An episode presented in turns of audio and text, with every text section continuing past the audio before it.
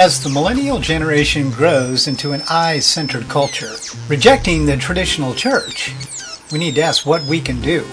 According to most sources, millennials were born anywhere between 1980 and year 2000, being stereotyped into not being involved with any traditional type of church, or simply hunting for a millennial-friendly church. They are creative and they do lean toward the social gospel by making use of companies like Google, and they simply resolve a lot of their arguments by going on the internet and do social postings. Well, there's another side to the millennials there's only 25% that are not in connection to any form of a religion, most believing that they're hunting for a feel-good type of Christianity, when most express that they're turned off by a lack of firmness in the church, or that there is some kind of new Christianity being born. Preferring worship styles varying according to their taste. Well, not all like a concert-seeking fellowship, that's for sure.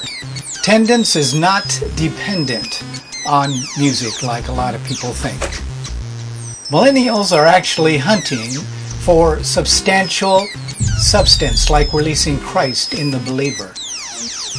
Many are hunting for a substantial walk with Christ and hunting for true, authentic body life.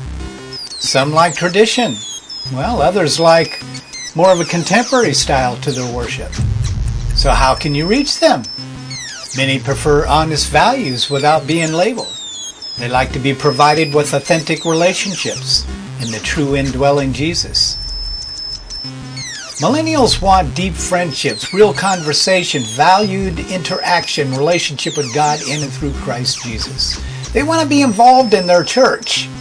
Like you, they want to be trained how to worship and how to function in ministries offering them real opportunities to serve, interact, and just like you and me, they like to proclaim the gospel of Jesus Christ. There's no simple guide as a one, two, three in how to reach the millennials, but I will tell you what's required, Christ in you.